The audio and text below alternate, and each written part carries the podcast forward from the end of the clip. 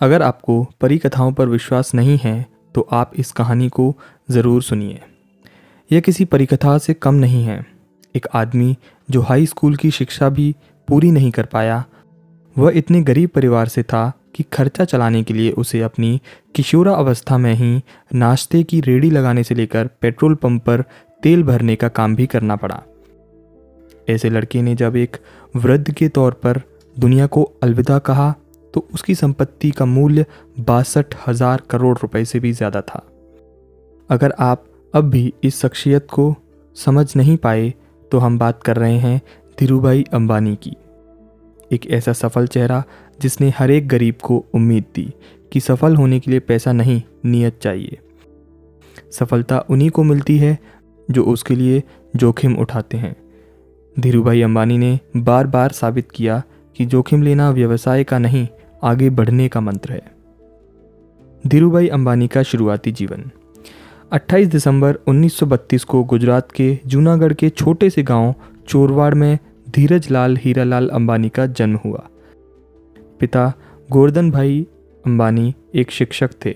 माता जमुनाबेन एक सामान्य गृहिणी थीं। धीरूभाई के चार भाई बहन और थे।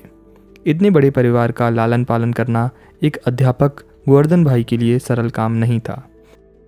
एक समय ऐसा भी आया कि आर्थिक परेशानियों की वजह से धीरू भाई को अपनी पढ़ाई बीच में ही छोड़नी पड़ी और उनकी स्कूली शिक्षा भी अधूरी रह गई। पिता की मदद करने के लिए धीरू भाई ने छोटे मोटे काम करने शुरू कर दिए। यह उदाहरण कि हर एक सफलता के पीछे ढेरों असफलताएँ छुपी हुई होती हैं धीरूभाई अंबानी पर एकदम सटीक खरी उतरती है। पढ़ाई छोड़ने के बाद पहले पहल धीरूभाई ने एक फल और नाश्ता बेचने का काम शुरू किया। लेकिन कुछ खास फ़ायदा नहीं हुआ। उन्होंने दिमाग लगाया और गाँव के नज़दीक स्थित धार्मिक पर्यटन स्थल गिरनार में पकौड़े बेचने का काम शुरू कर दिया। यह काम पूरी तरह घूमने आए हुए लोगों पर निर्भर था। जो साल के कुछ समय तो अच्छा चलता था, बाकी समय इसमें कोई खास फ़ायदा नहीं होता था। धीरूभाई ने इस काम को भी कुछ समय बाद बंद कर दिया। बिज़नेस में पहली दो असफलताओं के बाद उनके पिता ने उन्हें नौकरी करने की सलाह दी। धीरूभाई के बड़े भाई रमणिक भाई उन दिनों यमन में नौकरी किया करते थे। उनकी मदद से धीरूभाई को भी यमन जाने का मौका मिला। वहाँ उन्होंने शेल कंपनी के पेट्रोल पंप पर नौकरी की शुरुआत की और महज दो साल में ही अपनी योग्यता की वजह से प्रबंधक यानी कि मैनेजर के पद तक पहुँच गए। इस नौकरी के दौरान भी उनका मन इसमें कम और व्यवसाय करने के मौक़ों की तरफ़ ज़्यादा रहा। उन्होंने उस हरेक संभावना पर विचार किया कि किस तरह वे सफल बिजनेसमैन बन सकते हैं। दो छोटी घटनाएँ बिज़नेस के प्रति उनके जुनून को बयां करती हैं। ये दोनों घटनाएँ उस समय की हैं जब वे शेल कंपनी में अपनी सेवाएँ दे रहे थे। जहाँ वे काम करते थे, वहाँ कर्मचारियों को चाय महज 25 पैसे में मिलती थी। लेकिन धीरूभाई पास के ही एक बड़े होटल में चाय पीने जाते थे, जहाँ चाय के लिए उन्हें एक रुपया चुकाना पड़ता था। उनसे जब इसका कारण पूछा गया तो उन्होंने बताया कि उस होटल में बड़े बड़े व्यापारी आते हैं और वो सारे लोग बिज़नेस की बातें करते हैं। उन्हें ही सुनने जाता हूँ, ताकि व्यापारियों की बारीकियाँ समझ सकूँ। धीरूभाई ने अपने ही तरीके से बिज़नेस मैनेजमेंट की शिक्षा ली, जिन्होंने आगे चलकर हार्वर्ड से पारंपरिक तरीके से डिग्री लेने वालों को भी नौकरी पर रखा। इसी तरह दूसरी घटना उनकी पारखी नज़र और अवसर बनाने की क्षमता की ओर इशारा करती है। हुआ यूँ कि उन दिनों में यमन में चांदी के सिक्कों का प्रचलन था। धीरूभाई को एहसास हुआ कि इन सिक्कों की चांदी का मूल्य सिक्कों की मूल्य से ज़्यादा है और उन्होंने लंदन की एक कंपनी को इन सिक्कों को गलाकर आपूर्ति करनी शुरू कर दी। यमन की सरकार को जब तक इस बात का पता चलता, वे मोटा मुनाफा कमा चुके थे। ये दोनों घटनाएँ इशारा कर रही थीं कि धीरूभाई अंबानी के पास एक सफल बिजनेसमैन बनने के सारे गुण हैं।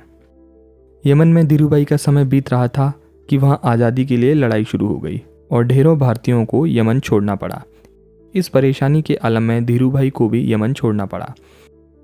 इस नौकरी के चले जाने के बाद उन्होंने नौकरी की जगह बिज़नेस करने का निर्णय लिया। लेकिन व्यवसाय शुरू करने के लिए पैसों की ज़रूरत थी। धीरूभाई के पास निवेश के लिए बड़ी रकम नहीं थी। इसलिए उन्होंने अपने मामा त्रयंबक लाल दामिनी के साथ मसालों और शक्कर के व्यापार की शुरुआत की। यहीं पर रिलायंस कमर्शियल कॉरपोरेशन की नींव पड़ी। इसके बाद रिलायंस ने सूत के कारोबार में प्रवेश किया। यहाँ भी सफलता ने धीरूभाई के कदम चूमे और जल्दी ही वे बॉम्बे सूत व्यापारी संघ के करता धरता बन गए। यह बिज़नेस जोखिमों से भरा हुआ था और उनके मामा को जोखिम पसंद नहीं था, इसलिए जल्दी ही दोनों के रास्ते अलग हो गए। इससे रिलायंस पर कोई खास फ़र्क नहीं पड़ा और 1966 में रिलायंस टेक्सटाइल अस्तित्व में आया। इसी साल रिलायंस ने अहमदाबाद के नरोदा में टेक्सटाइल मिल की स्थापना की। विमल की ब्रांडिंग इस तरह की गई कि जल्दी ही यह घर घर में पहचाने जाने लगा। विमल दरअसल उनके बड़े भाई रमनिक लाल के बेटे का नाम था।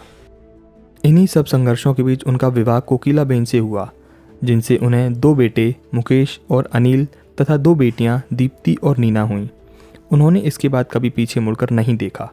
और रिलायंस कपड़े के साथ ही पेट्रोलियम दूरसंचार जैसी कंपनियों के साथ भारत की सबसे बड़ी कंपनी बन गई। इन सबके बीच धीरूभाई अंबानी पर सरकार की नीतियों को प्रभावित करने और नीतियों की कमियों से लाभ कमाने के आरोप भी लगते रहे। उनके और नुस्ली वाडिया के बीच होने वाले बिज़नेस घमासान पर भी बहुत कुछ लिखा गया। उनके जीवन से प्रेरित एक फ़िल्म भी बनाई गई, जिसमें अभिषेक बच्चन ने उनकी भूमिका निभाई। लगातार बढ़ते बिज़नेस के बीच उनका स्वास्थ्य खराब हुआ और 6 जुलाई 2002 को उनकी मृत्यु हो गई।